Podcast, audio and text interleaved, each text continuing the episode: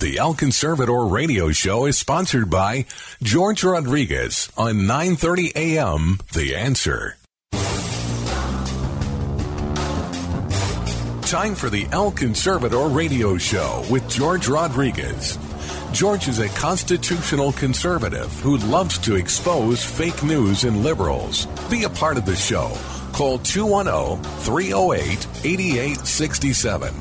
And now, El Conservador, George Rodriguez. Howdy, howdy, howdy, once again, my friends. George Rodriguez, El Conservador, talking to you on this beautiful May uh, 2nd. I'm going to be sure because, uh, my gosh, we just we just started a new month.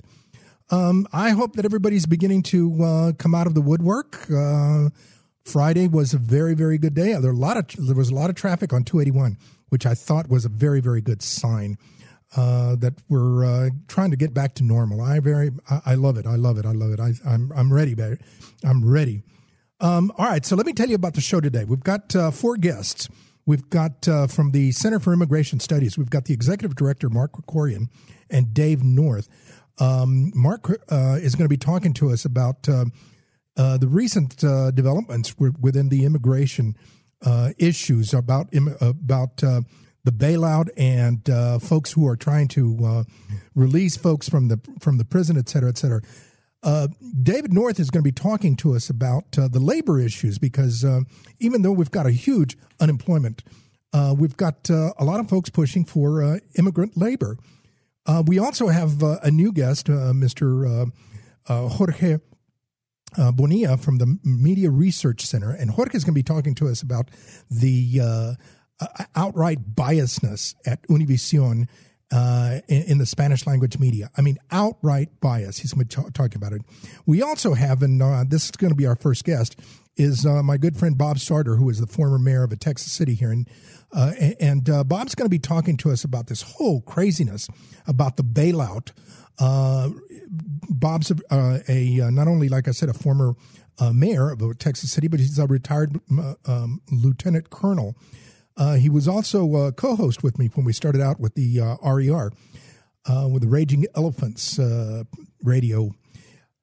Bob, like I said, is going to be talking to us about this COVID bailout for cities and states that, in my opinion, don't believe it, don't don't uh, deserve it. So, without further ado, we're going to go to our first uh, guest, and that's Mr. Bob Sartor. Stay tuned, folks. Tell your friends. Join us. Bob, welcome to the show. Thank you for being with us. What do you think of this uh, discussion that's going on in Washington to uh, provide money for uh, cities and states uh, that have, uh, well, I'll, I'll, say that have overspent? I don't know. How, how, would, how would you describe it? Well, uh, thank you, George. Hey, really a pleasure to be back on your show. I know I used to help you a little bit, and then I just got so busy, and everybody got busy. But as I've been listening – to all these stories, just like everyone else. Hey, I'm just like everyone else. I sit at home and I throw things at my TV. Heck, it's gotten to the point now that I'm working at home. Of course, I used to work at home for 10 years. Uh, I just put on nice music as background in my house, and I come and do my work, and I try to listen to as little news as I can because it drives me crazy. But anyway, so as part of this, what what I'm reminded of is a story that I have loved forever, and it it seems in the last 20 years daily it comes into play, and that's the story of the three little pigs. We've all heard this. Now, if, if for your younger listeners that might be under the age of 30, I'm not going to say you haven't heard this story. What I'm saying is we all know the liberals and the progressives, two different people, messed up the story and, and kind of rewrote the uh, uh, morals. I'm going to tell you about how it's supposed to be real quick. There's the story about either the three brother pigs or the three pigs that built houses they decided to build their houses out of different material. One built his out of hay, the other's out of sticks, which is a little stronger but not as much. The last one, he built his out of bricks. Then the other two were able to build theirs fast. They came up and were always asking the one that was building his house out of bricks, hey, we're going to go party or we're going to go have fun. Come out and play with us. He always said, nope, I got to build my house. Got to build my house. Anyway, then comes the big bad wolf that's a metaphor for whatever you want. The big bad wolf comes along. Everybody's scared in their house. He blows over the house out of hay. They run to the one of the sticks. They blow out of the one of the sticks. Then they all come up and start knocking on the door of the guy, the one that was building his out of bricks. He was building for the rainy day. They want him to bail them out. Well, of course, he lets them in, yada, yada. The moral of the story is the wolf couldn't uh, blow down the brick house. So that little story I like to use, and it applies in so many things. So I'm, so now it's time to let's talk about city versus community real quick. A very uh, I, I can't even call him a good friend of mine. I'd met him several times. A former mayor of Abilene, Texas, uh, Gary McCaleb. Uh, was the mayor, for, I believe, about nine, nine and a half years. Wrote several books. He was very good at articulating this. We all use the term city or town and again, wherever you are in the country, these these principles apply. Whether it's a city or a town, that's what we use to describe the concrete, the asphalt, the grass, the this, the that, the fire truck. That's the city. However, what makes every and all the cities are the same. What makes you different from the city next door is your sense of community. What defines you as a community is what you, the people of your city, gather around and decide hey, here's the things we're going to do that define our community. Down here in Texas, in Poteet, south of San Antonio, if you decide years ago that you're going to be the strawberry capital of the world, you might start to obligate some of your funds towards building and marketing of that. Or whatever, if you're in Georgia, in pecans and peaches, wherever, you build your community. If your community wants to have twice as many parks per capita as somebody else, fine you make that decision. The people like it. They elect their people, and you go about your business. So that's a city versus a community. Now, in order to do this, every city needs money, right? We need money. Correct. Now, the way you get that revenue, in Texas at least, and this applies to most cities, uh, kind of the way it works. For the Northeast, it's different a little bit. Basically, the allowance for a city or a town in Texas primarily comes from your property tax. Period. End of discussion. Right. That is your primary allowance. Now, and add to that other things, sales tax revenues, other fund revenues, yada, yada, yada. so my friends in New Jersey all can uh, follow this discussion. I'll say yada, yada. All right, so the bottom line is, from all of these revenues, you now decide how to define your community. If you decide you want to spend some of your money on X or Y, you do. But again, when the big bad wolf comes along later on and something happens, you've now made a self-inflicted wound that you need to live by. No one needs to come bailing you out to a point. To a point. Again, the voters who put their representatives in office have got to feel the pain. Now, before you all yell at me, I'm not talking about crossing the line of death. I'm talking about where it's uncomfortable and pain because if you don't feel the pain, then you're never going to go and make informed decisions in the voting box. You're going to continue to treat it like a political beauty pageant. Correct. Some of us refer to it. Yep. Okay. So there's that self-inflicted part. So now, how does the city do its business? It sits there and it says, all right, normally the state will require me to have a balanced, balanced budget. In the city of Texas, or the state of Texas, all the cities and municipalities are required to have a balanced budget. Now that's kind of interesting. We all think, oh, that's good yes, it's good, but there's some tricks, and I don't. It's beyond the scope of what we're getting into. But trust me, it's not as foolproof as you think. And we can talk about that in another in a class of how lack of because you can make up one side of the equation any way you want to, so it equals zero. All right. So each city is basically told in Texas, we recommend you need to have six months of reserve, operating reserves, to pay your light bill, to pay all the water bill, to pay for your employers, or the employment of all your employees, etc. You've got to have six months reserved. Do all cities have six months? No. Some have seven. Some have a year. Some have a month. Some have two months.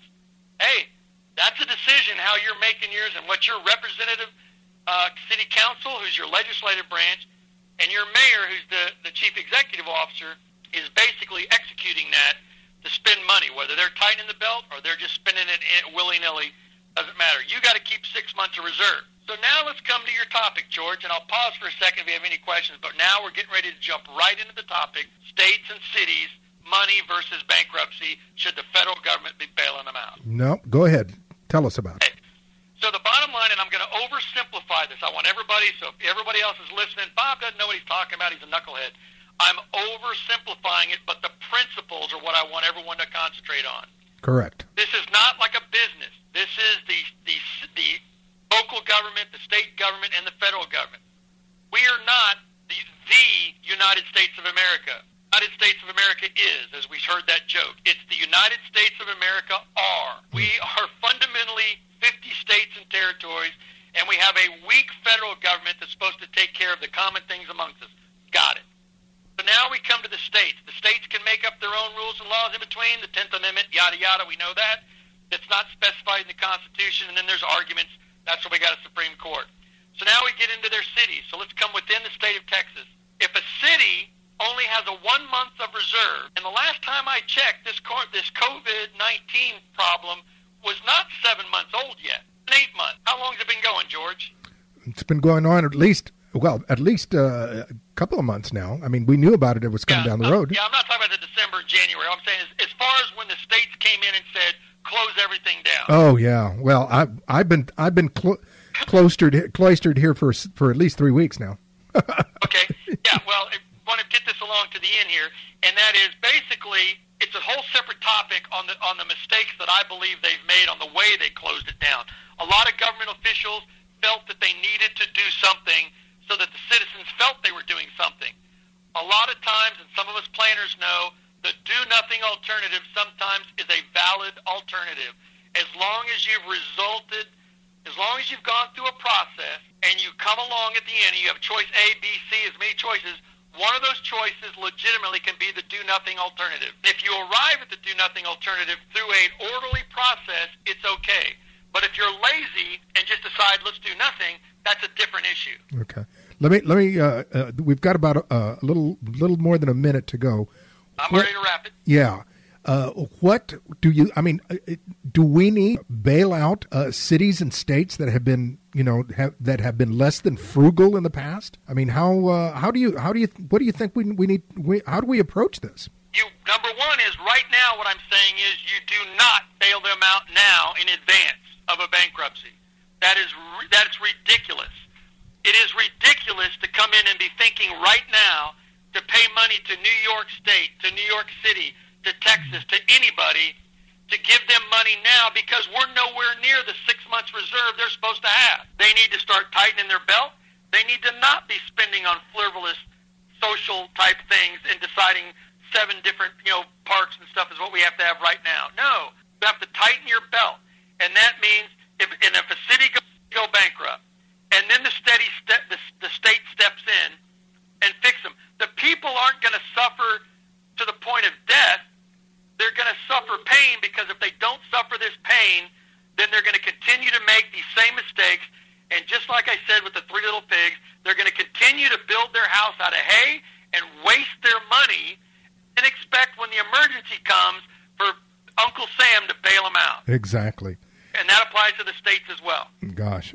Bob, I, you know, I, I love talking to Bob. Bob was, was a co-host with me when uh, I was with uh, Raging Elephants Radio, and uh, his his knowledge and and uh, ability to analyze things really, really is uh, it amazes me. But we're going to need to wrap it up.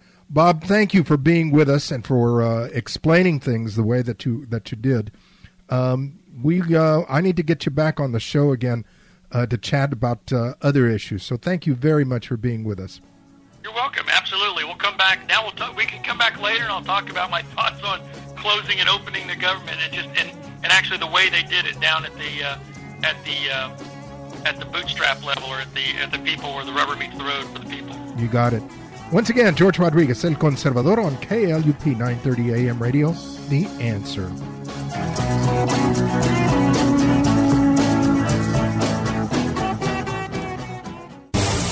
Hello, El Conservador listeners. If you are interested in following George Rodriguez, El Conservador, we invite you to follow him at his internet website, elconservador.net. You can also follow him on Facebook at George Rodriguez El Conservador and on Twitter at El Conservador for daily commentaries. You can also purchase his book, El Conservador Conservative Opinions, online at Amazon.com. The book contains essays and commentaries about illegal immigration, fake news, and race relations. If you're interested in inviting El Conservador to speak to your group or event, please contact him through Facebook or through the station at 930amtheanswer.com. El Conservador thanks you for your support. Keep the fire of freedom burning.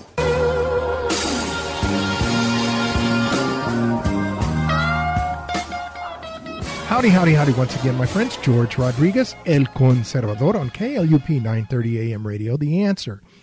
And uh, we've got uh, another one of our uh, special guests, our regular guests, uh, Mr. David North, who is a fellow at uh, the Center for Immigration Studies uh, in in Virginia, in suburban D.C.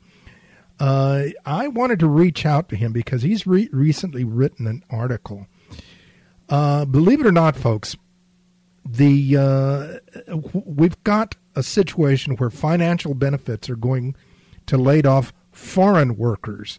I mean, it's not it's bad enough that uh, that a lot of our uh, small businesses and a lot of uh, uh, citizens have not gotten the relief money that was promised. But we're getting we're getting, we're now seeing or hearing that uh, financial benefits for laid off foreign workers uh, is happening. I wanted to talk to uh, David about this because, uh, well, he, he's an he's an expert. He's been studying uh, uh, migration and immigration and immigration law and and labor and education issues. So, David, how is this happening? Welcome to the show. But how is this happening? Uh, I also happen to have a background in um, unemployment insurance. I was the chief publicist for the unemployment and disability insurance system in the state of New Jersey many years ago. So uh, this is an intersection of uh, uh, complicated immigration rules on one hand and complicated uh, um, social insurance uh, rules on the other. And the uh, further complication, uh, which we were talking about just before we went onto the air, uh, is the fact that these disaster packages, which keep coming, you know, once every two, three weeks, are huge, huge documents.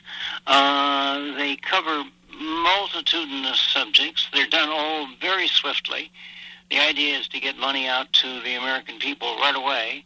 Uh, and uh, some mistakes are being made uh, in the course of this. Now, defining what a mistake is is is another question. But certainly there there is this great hurry uh, to get uh, money out, and some of the organizations working on this, particularly the Small Business Administration, are are just too tiny to to handle these uh, multi-billion dollar activities. Is is you know uh, since they are mistakes, as you're saying, I hope they can be uh, fixed do you think? I mean, uh, it takes it takes uh, government so long to change things. Hopefully, this can be fixed without uh, a new lobby being created to keep no, this I, thing. I, am not. I'm not particularly optimistic about that because uh, uh, these things are short term. Uh, by the time that the information that, that you and I are sharing uh, gets to people in government, uh, it'll probably be too late. So, so it's a complicated situation. Now, not all foreign workers are getting relief, and foreign workers come in many, many categories. Um, so let's let's talk a little bit about that. Um, first of all, people with green cards, people who are permanent resident aliens, um, if they get laid off. Uh, they get the same benefits that citizens do, and that that's fine. I have no trouble with that. Um, and then we get to the temporary worker programs, and then beyond that we get to the illegal aliens. So let's talk about the temporary worker programs for a moment, and um, in, in, in, and let's also talk about the, the kinds of benefits that, that come to people. Now, uh, I'm really thinking about three different flows of money that might or might not go to um, foreign workers. Um, one of which is, the, is, is unemployment insurance. um, a, a, second are these um, uh, $1,200 uh, uh, checks that go to large number of people, most, mostly citizens. And then finally, there's some state programs in California that are um, just just terribly uh, terribly generous to uh, illegal alien workers. Yeah, right. You've, so you've got those those three strands of money. Um, the the unemployment insurance probably does not go to the the most skilled of the uh, foreign workers, the H-1Bs, the the high tech folks, because they're uh, they can only work in H-1B location, so they're not generally able to work. But um, in, in other in some of these other um, uh, programs, the test is uh, whether or not you have. Um, um, well, unfortunately, and to be blunt about it, the Internal Revenue Service is defining who is a non-immigrant worker, a non-resident worker, and who is not. And the IRS is never particularly interested in that distinction, and so um, some people will file and, and get uh, some some alien workers will file and who probably shouldn't get these benefits and will because of the IRS definitions, and that's going to be that's going to be very hard to change. And the um, the Trump administration has never had an, enough uh, policy making people. It hasn't filled enough of the uh, middle level jobs where uh, rubber meets the rubber meets the road, and these decisions are made. So uh, it's unlikely to be reversed, uh, even though um, we might hope that it would be. It's it's really uh, critical at this point because uh, I mean it, it, it appears more and more that the Democrats are trying to use this crisis to further their agenda, and uh, if there isn't any pushback or if there isn't any control of that, even though uh, Republicans control the uh, White House and the Senate, uh, we could really end up with you know, a real hodgepodge of uh, programs helping folks that uh, really shouldn't be wor- uh, helped in the first place. Well, well, let, let, let's look at the, the illegal aliens, where your your your um, where the case is strongest uh, against the, the current situation. Um, what IRS will be doing will be sending out on these twelve twelve hundred dollar checks to folks who filed um, 1040s, the income tax returns, and yeah, for um, uh, 2018 and for 2019. Uh, and their criteria is uh, the filing of, of those income tax returns and the presence of a social security number.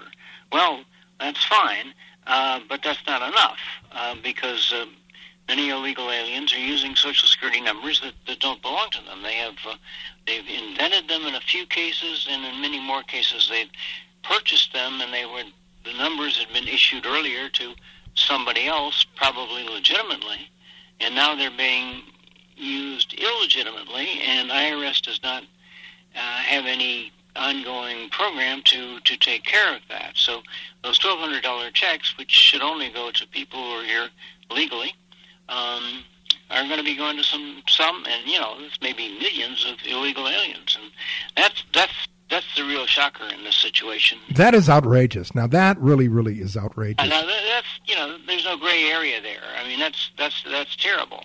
Um, some of the other programs, it's it's uh, people are here legally and they're working legally and and um, they may get some unemployment insurance or may not, or they may get this twelve hundred dollars uh, or, not. And um, I don't think they should, but uh, you know, the, the real outrage is is uh, sending money to illegal aliens who are not only illegal aliens, mind you, these are illegal aliens who are misusing Social Security numbers. So they've got they they should have two counts against them, but IRS is um, partially because uh, this administration doesn't fund it very well, uh, isn't doing that, and um, the administration has never insisted on that. Well, and it's also my understanding that the uh, IRS has never uh, has never gone out of its way to uh, prosecute or, or even seek out those that are fraudulently fraudulently uh, using uh, uh, social security numbers. No, no, that's that's correct, and and and uh, I mean I'm sure it's happened sometimes, sometimes, but but as as far as a, a big general program is concerned, yeah, if the, the the number that the worker gives his employer, and the number that the worker writes down on the 1040 is the same, um, most federal and state agencies will say, well, you know, that's, or they won't even think about it. They'll just assume that that's a decent number, and then they will go ahead and and pay a tax refund, for instance, or, or, or make one of these special payments. So that's that's a very basic problem, and uh, the administration has has never focused on this, um, despite some of us talking about it for years and years. Wow. We've been talking with uh, David North, uh, fellow at the uh, Center for Immigration Studies. David, uh, tell the folks how they can read more about you guys and well, yeah, we, you. we have a website, cis.org, cis.org, and uh, there we have uh, blog postings on things that are happening and and some in-depth studies and connections to uh, our occasional press conference and uh, yes, we we reach we try to reach out and talk to people about these issues, and we are a 501c3, uh, a nonprofit organization, and been around for 35 years. David, thank you very much for taking time to be with us. Stay safe. Uh, we've been talking, like I said, David North, a fellow at the uh, Center for Immigration Studies. Thank you very much for being with us. Okay, thank you. Bye bye.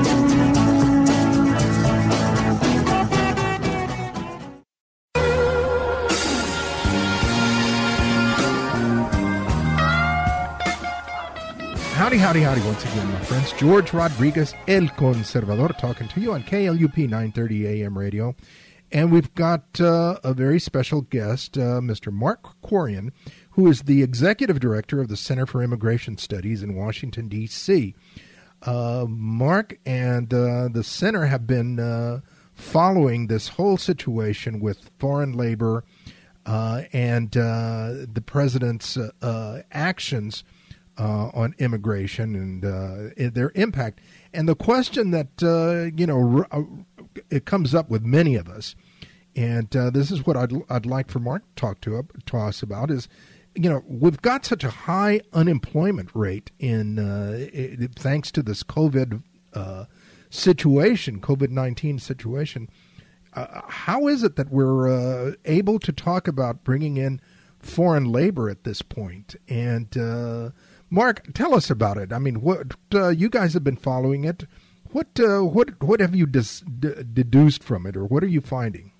Well, with 26, 27 million people now in five weeks applying for unemployment benefits, and you know the real unemployment rate's higher than that because the state unemployment offices can't even handle uh, any more people. I mean, this is a this is a Great Depression level event. And it happened in weeks, whereas the Great Depression even took a couple of years to actually get that bad. So this is really bad. And the whole point of immigration, we've been told by Chamber of Commerce types and lobbyists for the, the cheap labor industries, is that uh, the economy needs it. We need it for economic growth. We don't have enough people. Whatever it is, Americans won't do the jobs all the usual storylines. Well, when we've got 25 million plus people thrown out of work all at once, not because their businesses failed, not because they were bad workers, but because basically the government shut them down. The idea that we would bring even one foreign worker into the United States under those conditions is an abomination. It is an absolute absurdity. And the president's, uh, it's a, it wasn't an executive order technically. It was called a presidential proclamation, but it's the same idea. Um, was supposed to, or at least that he advertised it as pausing immigration during this emergency temporarily. Unfortunately, I mean, it sort of is a start in that direction, but it's very limited, and it doesn't address all of these uh, so-called guest worker programs, whether they're high skilled, like H-1B, supposedly high skilled for computer workers, or lower skilled. Uh, the visa there is H-2B, which is for landscapers and forestry workers and maids and housekeepers, stuff like that. None of there's no excuse for any of that to happen. Um, and yet, the business lobbyists once they saw the president's tweet about pausing immigration, went berserk. I mean, they assaulted the White House like you wouldn't believe to make sure that their pet immigration programs were not touched.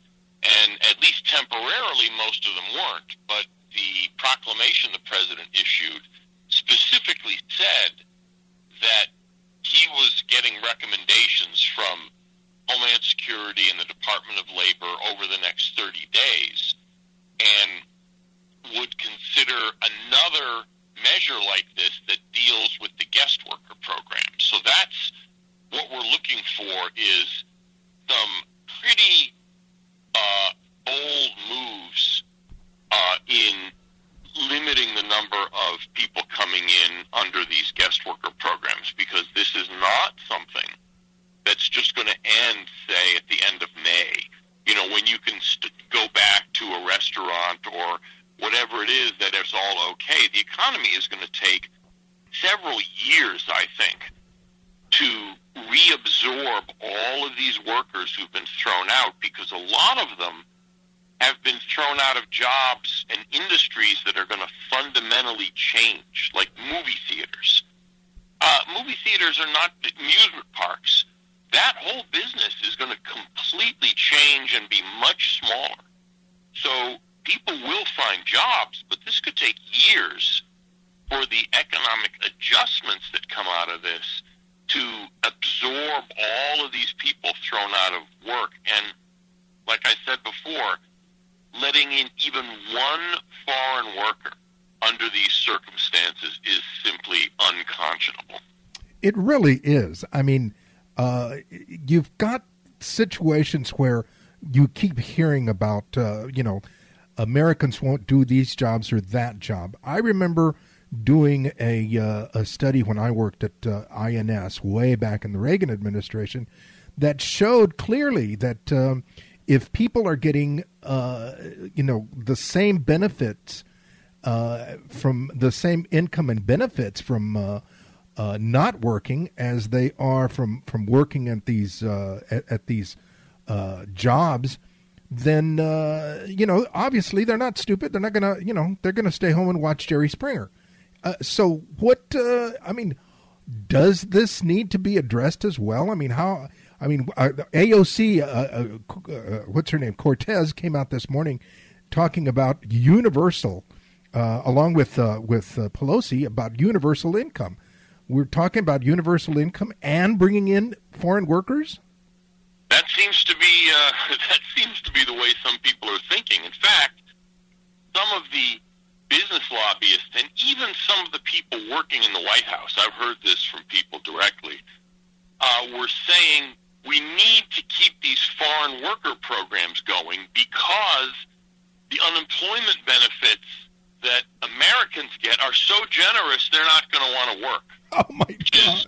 Oh, geez. I swear to God, I know. I heard this. I was like, no, come on, that's got to be like a cartoon version of people on the other side, like Snidely Whiplash, you know, those cartoons. And yet, it's an actual thing. This is what people say. Uh, and even to the extent there's anything to it, and there's and what they were pointing to is this um, extra unemployment benefits that the federal government has in these relief bills that go on top of the state unemployment that some people are getting, in fact, do pay more if you add it all up than um, some lower level jobs. The problem is that's only going to last for like a month and a half or two months. So even if people figure, well, I'll sit around and get my check, what happens then? What happens after a couple of months? uh, it's not sustainable. I mean, we don't have any of this money for these relief bills. We're our great grandchildren are going to be paying for it. So, um, you know, the idea that we should continue, I mean, it, you know, in a sense, it's sort of this ideal uh, Washington uh, compromise, so called, where the people, the left wingers like Pelosi and Cortez, get what they want, which is more welfare for everybody. And then the crony capitalists on the right get what they want, which is importing foreign workers to do the jobs that the people on AOC's welfare aren't doing. Amazing. It's it's crazy. It's like a perfect storm at this point. It really is. Yeah. So, what do you think? I mean, uh, here, here in our closing moments, what do you think needs to, or, uh, will happen or needs to happen in this whole situation? Well, I mean, we need to uh, put a hold on basically all of these foreign worker programs. There's uh, whether they're for computer programmers, whether it's for landscapers. There's also I don't I don't want to get into a lot of detail, but there's a program people have no idea about where foreign students are here. They graduate, and then we keep pretending that they're foreign students, but we give them work visas, so they, it's a work program. That needs to just end. And say you graduated, here's your diploma, got 30 days to pack up your dorm room and head back home. We're not giving you a work visa. And how many of them are probably from China and China Chinese agents?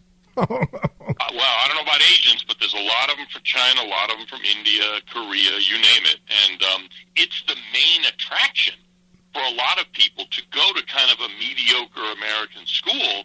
You don't just get the degree. The point is, it's a way to get a work permit. Wow, amazing! That that that's incredible. I mean, they have they, they we've created so many loopholes that uh, you know it it nothing none of it holds water anymore. It couldn't. Yeah, I mean, basically, the system is the loopholes. You know what I mean? In other words, it's hard to believe there's anything in between the loopholes. Wow. Uh, it, it, just you know, and and the impact on the taxpayer, uh, it, it's I mean, it, it's incredible, the amount of taxes that we're paying out to welfare as well as to uh, to folks to uh, bureaucrats to operate these programs. I mean, you know, uh, and what's the benefit for us? And just one last point on this: um, the cost to taxpayers. This program I mentioned, it's it's called OPT for shorts. These are but foreign students who aren't foreign students anymore, pretending to be foreign students. They're working mostly at tech companies. They don't pay Social Security tax, neither them nor their employers. Oh my God! For an employer, I swear to God, for three years they could be doing this. So, in other words, three it's good for three years. Their employers they look at two people, an American and this so-called former foreign student, and they could pay them this. They could pay the other guy a lot less, and the foreign student, so-called, would be making the same money because he's not paying taxes on. I mean, he's paying outrageous. That's just outrageous. Yeah, of course it's outrageous, and it's several hundred thousand people. It's not like there's twelve people yeah. who are getting this deal. Uh, anyway, I mean, it's just our immigration system is just loaded with one outrage after another. You study it, and at some point you look at it and say, "No, this can't be real," and right. yet it is. It's just it's it's it just is real. It's it, it really is. It's outrageous. We've been talking with uh, Mark Krikorian, the executive director for the Center for Immigration Studies. Mark, thank you very much for taking time with us. Got to get you back on and chat some more about uh, other stuff that's going on that you guys are being very vigilant about. Thank you. Anytime, George. Once again, George Rodriguez, El Conservador, talking to you on KLUP 930 AM radio, The Answer.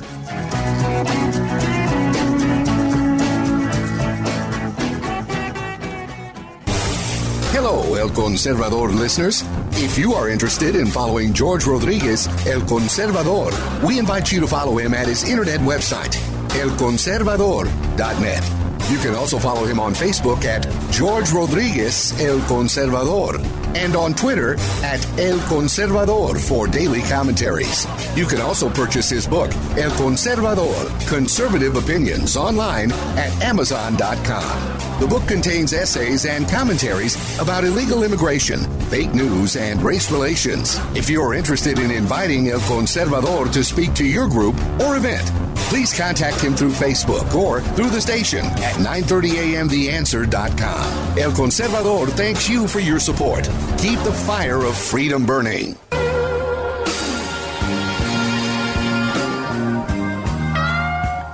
Howdy, howdy, howdy, my friends. Once again, George Rodriguez, El Conservador, talking to you on KLUP 930 AM radio, The Answer. And we've got uh, a new guest with us, Mr. Jorge Bonilla, who is the director of MRC Latino at the Media Research Center in uh, uh, Reston, Virginia. And uh, he is a former talk host host himself. He uh, proudly served in the uh, in the U.S. Navy and uh, the Marine Corps Reserve. And he's also a professional court interpreter, which I find very, very interesting. He also is a former Republican candidate for Congress. Uh, for those of you that are not too familiar with the Me- Media Research Center, uh, it's uh, I, am a big fan of theirs. They are America's premier media watchdog and have been doing that since eight since 1987. Uh, I wanted to get uh, Jorge on here to talk about um, the uh, comments and uh, the news reports that Univision, particularly Jorge Ramos, has been making regarding the COVID uh, the the protests against the shutdown and uh, the protest to uh, open open the uh, the economy back up. Uh, Jorge, thank you very very much for being on our show. Thank you for coming on. Uh, tell us about this situation, these commentaries that Jorge Ramos has been making, because Univision. I mean, my concern is that Univision wields such power because of the large uh, speaking Spanish uh, Spanish speaking audience that they that they uh, uh, attract. Uh, tell us about this uh, their their their reporting. Absolutely. First of all, thank you for having me on. It's it's an honor to be here today. Um, you're absolutely right. We we share that concern um, among those who are Spanish dominant and get their news in Spanish. Univision has a huge market share. So it, it becomes very important to engage, especially as there is this growth of Latino population in the U.S. It becomes more important than ever uh, to engage some of the narratives that come out of Univision and come out of these, some of these other Spanish-speaking channels. And that's why uh, MRC Latino was instituted back in 2014 um, to answer your question, it's it's as you know, we, we live in a very challenging time now with coronavirus, with the lockdowns, with these restrictions on on the economy, and there is a protest movement underway uh, to get some of these restrictions off of the people's backs. And unfortunately, Jorge Ramos went on his Facebook Watch platform. For those of you who didn't know, not only does he anchor uh, Univision's newscast, he has a Sunday political talk show host, which is called Al Punto, to the point. He has a weekly opinion column, which I think he's the only, uh, as a matter of fact, he is the only national evening news anchor, primetime evening news anchor, with an opinion column. He writes a weekly opinion column, and he has a weekly show on Facebook Watch, and he went on last week's edition of Facebook Watch and smeared these protesters, people who want to get out and go to work and feed their families, and and not be under the thumb of government and not have their civil rights violated. He smeared them. He called the movement to reopen America a war on science, a war on facts, a war on public health, and a war on truth. Additionally, he deceptively edited quotes uh, from President Trump so as to make so as to create a bigger contradiction and a bigger controversy. Basically, he took two quotes that were three days apart and put the last one first and put the first one last to make it look like like the president was just contradicting himself all over the place. And it's totally fake. It's totally bogus, and that's why we have to call that out. You know, it, it's amazing because I mean, it, not only does uh, does Univision uh, do it. But uh, you know, I've caught Telemundo and uh, CNN Latino uh, doing the same thing of uh, of uh, bending the facts and providing bias reporting. That's that's a huge problem. Univision is, is we we tend to look at them because they, they have the biggest market share in many markets, but Telemundo is equally guilty of that. CNN en Espanol is equally guilty of that. Um, in many ways, the, these national and, and by the way, local local news is one thing. Um, you know, when you have the folks that that that you know that talk about traffic and, and, and talk about the schools and stuff like that. But when you look at these national newscasts, they're no different than the liberal mainstream media. They're no different than CBS, ABC, NBC, uh, CNN, MSNBC, in terms of promoting a liberal narrative, in terms of promoting a liberal agenda, whether on immigration, but not just on immigration, whether on gun control, whether on abortion. And what's especially risky and dangerous is when you see these these agenda items being filtered into our community, into the Latino community, and made look at something totally mainstream. So again, that's why MRC Latino stands strong, and, and we're in place to, to expose these narratives, to expose this media bias, and to say, hey, this is going on in our community. And we we do this in English and we do it in Spanish as well to let people know that this is something that's going on uh, within these Spanish-speaking networks. And like I said, as as the, the Latino population continues to grow, as people continue to come into this country, there is a need to call out these networks on these biases. It, it really, really is. There really is. I mean, we, I have seen it for so many years. For so many years, I've seen it, and it uh, it, it, it seems to escalate now. Um, I mean, the anxiety and the animosity towards President Trump uh, and his immigration policies and his America First policies has just, you know, it seems like it's the uh, Spanish language media uh, bias has just escalated exponentially. It has, and it's funny you should say that because when we first started out back in 2014, we did a study just to see how these networks tilted, and back then the tilt was 45% liberal. We then went back five years later, this was last year, and we, we did the same study. And the, Spanish language networks were now tilted 70% liberal. So that just goes to show you how how prevalent these biases are. And yes, a big chunk of that is um, is triggered by the president, his stand on on immigration, his stand on border security, on securing the borders. Um, understand something. We exposed audio a few years ago where Jorge Ramos went to address his daughter's graduating class at Harvard, and he basically said, "So long as as we continue to have immigration, one and a half to two million immigrants a year, whether legal or otherwise, and the majority of them uh, are Spanish language dominant.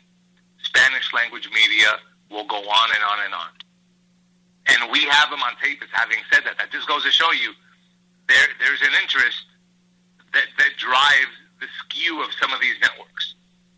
There is an interest in, in continuing to promote um, immigration above all in, in, in, in some of their news coverage. And when you go to an immigration first agenda, by by nature, you're going to tilt toward those candidates who promote that sort of policy along with everything else that they promote. And I believe that that's why these networks have gone, especially so liberal over the past few years. Yeah. The you know the other interesting aspect is how rarely they call on somebody conservative, on somebody uh, uh, that's a consper- conservative is uh, Latino or conservative Spanish speaker, should I say? They rarely call on on on us to uh, to comment uh, in their news programs. Uh, at the nat, particularly at the national level, I mean, I you know, it, it, it's it's it's insane. They avoid us, I guess, right? Like, look, like like the plague uh, and, and the reason they do it is because, um, you know, when, when, when you come at them with some kind of agenda, they'll turn around and make you look bad. Just to give you an example, Jorge Ramos recently um, brought on al punto this this uh, group out of Texas. They're called the Border Latinos for Trump. He brought them out, and there were four of them. They were sitting there with their red hats, and they just ate his lunch on every single. He tried to come at them. Well, uh, don't. What do you say to those who consider that you're a race traitor? And what do you consider those who who say this and who say that? And what do you? Don't you feel bad as a Latino that, that Trump is? And they they totally rebutted his narratives one by one, and and totally shut him down. And that's why you don't often see conservatives that support the president. You will not see them on on Al Punto, which is really the only or the most prominent, I should say, the most prominent Sunday, Sunday political affairs show. Yeah. Mundo used to have a half hour show, but they've gone off the air. There's talk about them coming back later this year, but we'll see. But uh, with, with Al Punto, you don't re- you rarely do you see conservatives. Rarely do you see it, and rarely do you see people who support the president because they they will so quickly respond and answer and turn around whatever Jorge Ramos has to say that you know it's it's it's embarrassing, quite frankly, and that's why you don't see, I think, as, as many of them on the air as as you would normally see. Yeah, that's that's really that's really sad. Jorge, thank you very much for taking time to be with us. We got to get you on the show uh, more often. I really would like to to get you on more often. We've been talking with uh, Jorge Bonilla, the director of the uh, MRC, the uh, Media Research Center Latino, uh, out of uh, Reston, Virginia. Thank you very much for being with us, Jorge. Thank you so very much, George. It's a great pleasure to be with El Conservador, and I look forward to joining you next time. Please, please, please. Thank you.